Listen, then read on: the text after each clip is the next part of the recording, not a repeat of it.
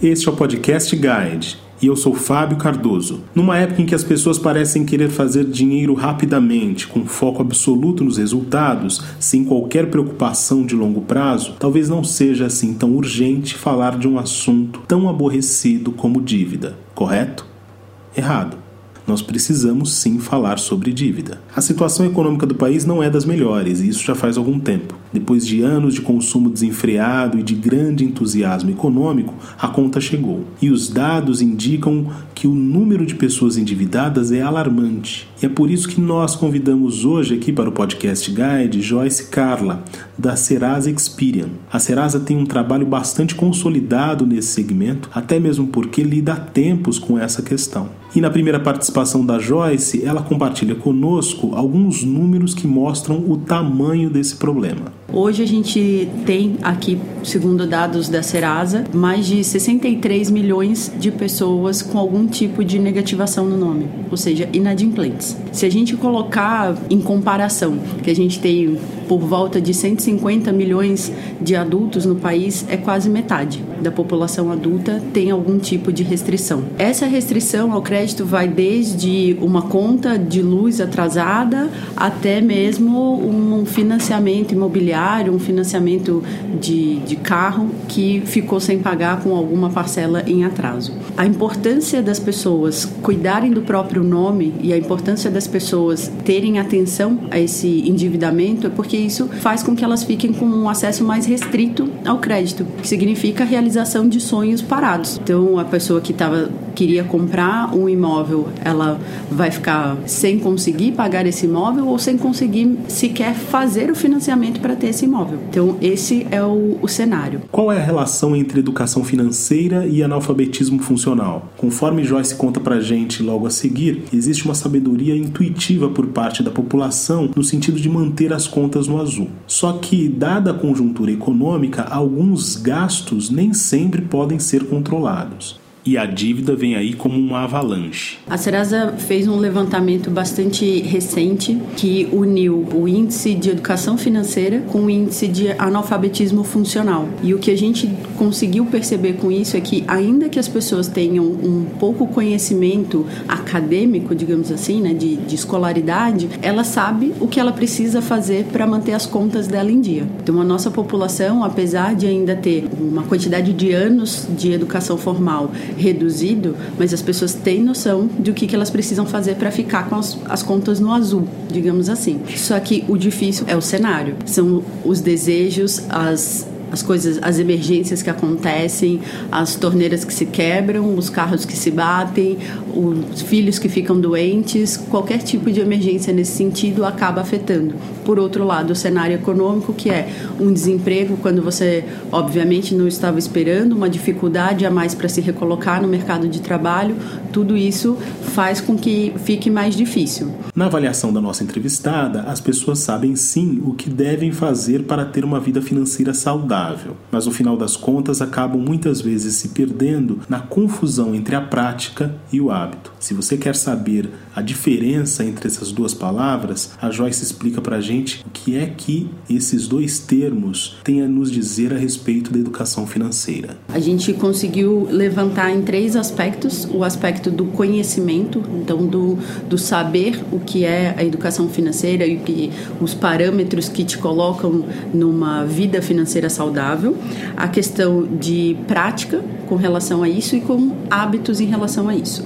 Então, as pessoas têm o conhecimento, têm um pouco da prática, digamos assim, então eventualmente ela consegue se manter, mas o que pega mais é o hábito, que as pessoas acabam tendo hábitos que não são positivos. E qual a diferença entre a prática e o hábito? A prática é uma coisa mais pontual, o hábito é aquilo que você faz com frequência. Então as pessoas sabem o que elas precisam fazer para ter uma vida financeira saudável, mas quando precisa colocar em prática, às vezes ou todo o contexto econômico te atrapalha ou essas emergências do dia a dia e com isso você acaba não conseguindo ter um hábito de fato saudável com as finanças. O que que isso leva em última instância o, o hábito não tão saudável? É você utilizar a poupança que você tinha lá guardada para ficar pagando as contas do dia a dia, é você não conseguir controlar as contas que você tem e eventualmente fazer várias parcelinhas em cartões diferentes ou em crediários diferentes e no fim do mês o seu dinheiro meio que sumir da sua conta e você nem se dá conta de onde ele foi. Então você não consegue perceber onde estão acontecendo os gastos para conseguir controlá-los. As pessoas não ficam endividadas de propósito. O desemprego, por exemplo, é uma das principais causas das dívidas. Mas também existe aqui um outro fator que merece ser comentado: o da desorganização financeira.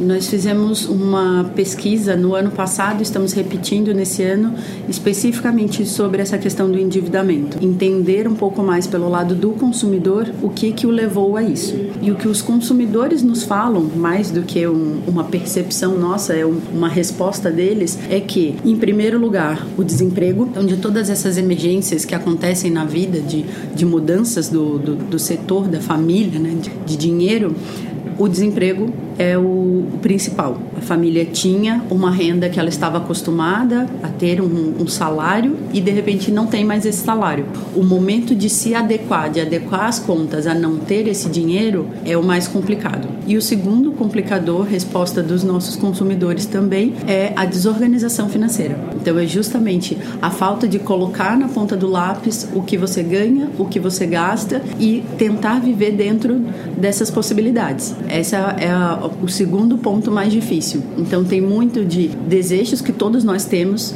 de consumo, de compras, de adquirir bens, de fazer viagens, de celular, roupa, tênis, tudo isso que acaba não cabendo no orçamento. Então, algumas alternativas seriam o parcelamento dessa compra, mas que acaba se juntando também com várias parcelinhas pequenininhas, se torna um grande gasto no mês. E aí não ter esse controle, não saber o quanto que essa soma toda dá de total, é o que faz esse desencontro do que ganha e do que gasta. O impacto das dívidas pode afetar não apenas a nossa saúde financeira, mas também tem o potencial de provocar problemas de autoestima, sobretudo em quem não consegue se reerguer depois de uma queda muito profunda. Falar de educação financeira assim tem a ver também com a consciência de gastos e com o potencial dos investimentos. Só que num país com 13 milhões de desempregados e com a atividade econômica frágil, é uma questão prática atacar a dívida logo de frente. Como a Joyce comentou logo na sua primeira participação, são mais de 60 milhões de inadimplentes, ou seja, pessoas que não conseguem dar conta dos seus gastos e estão numa situação inviável do que tange as suas finanças pessoais. A pergunta que eu fiz à nossa entrevistada tem a ver exatamente com as soluções que devem ser endereçadas numa situação como essa. Isso mesmo, existe receita para combater a dívida?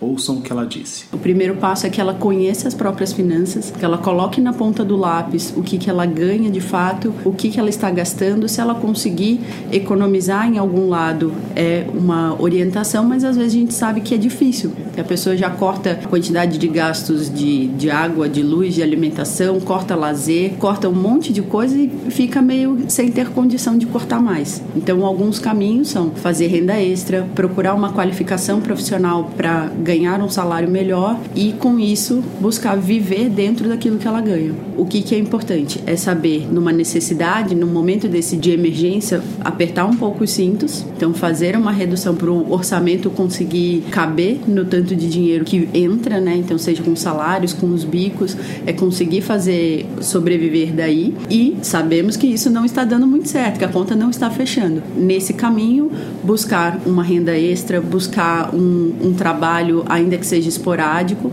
de preferência e principalmente uma qualificação, porque aí você consegue ultrapassar essa questão do desemprego, você consegue ultrapassar a questão da dificuldade de se recolocar no mercado. Quando as pessoas, enfim, conseguem se recuperar dessa condição, será que elas aprendem como é que devem se comportar do ponto de vista da educação financeira? A resposta aqui não é tão animadora. Infelizmente, não.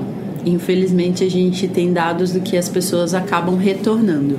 Né? Ela sai momentaneamente da inadimplência, mas aquilo que, que a pesquisa também já tinha mostrado, não é um hábito. Então ela sai momentaneamente porque ela precisava resolver alguma questão ou precisava ter acesso a crédito, mas por ela não ter um hábito de controlar as finanças, de entender para onde o dinheiro dela vai, ela acaba em algum momento no futuro e, infelizmente esse futuro também não é tão distante, é um futuro próximo, acaba voltando para a inadimplência. Em 2015, a Organização das Nações Unidas apresentou os Objetivos do Desenvolvimento Sustentável e um dos pontos trata exatamente da importância do consumo consciente. Em linhas gerais, tem a ver com cuidado para com as prioridades, evitando assim o desperdício. Também no que se refere à dívida, o consumo consciente parece ser um ponto muito relevante. É o que a Joyce explica para a gente logo a seguir. Né? Todo mundo em algum momento vai consumir. Então, o ideal é que sejamos todos consumidores conscientes, que todo mundo tenha consciência do quanto tem para consumir, do quanto consegue consumir e das opções que vai ter. Porque a gente percebe que muitos consumidores utilizam do crédito, mas não sabem muito bem taxa de juros, não sabem muito bem o quanto aquilo vai ocupar no bolso ao longo dos próximos meses. Então, é importante que o consumidor tenha essa noção, que ele procure essas informações sempre que ele adquirir um produto de crédito, seja um empréstimo, financiamento, consignado, cartão de crédito, crediário, qualquer uma dessas opções de crédito, ele precisa conhecer as regras para saber como usar aquilo da melhor forma para ele, para pagar menos juros. E aqui vale a pena destacar a atuação da Serasa Experian no sentido de oferecer boas práticas, como a Joyce conta pra gente no trecho que vem logo a seguir.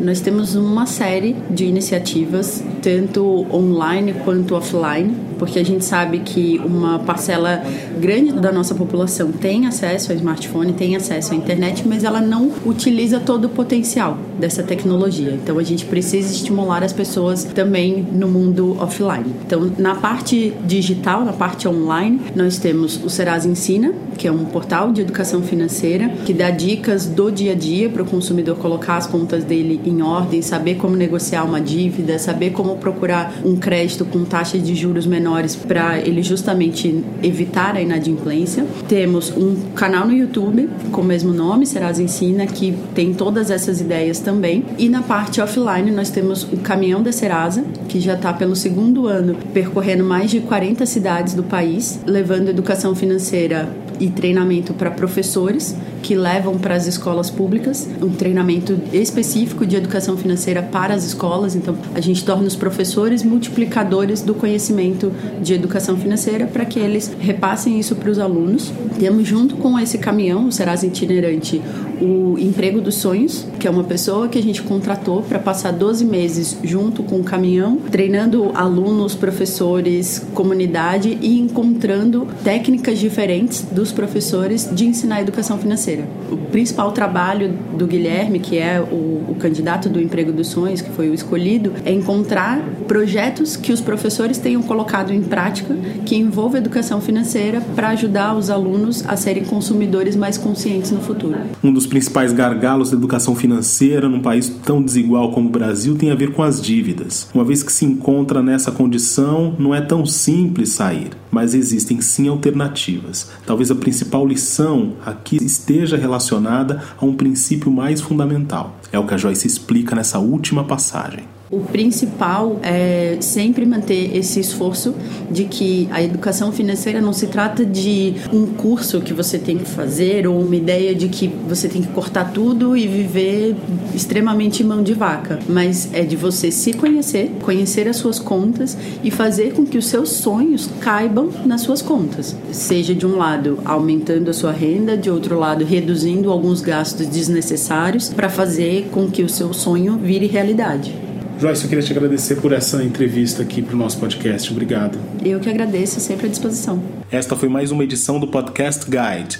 Ouça, comente e compartilhe. Nós estamos no Deezer, Google Podcasts, iTunes, SoundCloud e Spotify.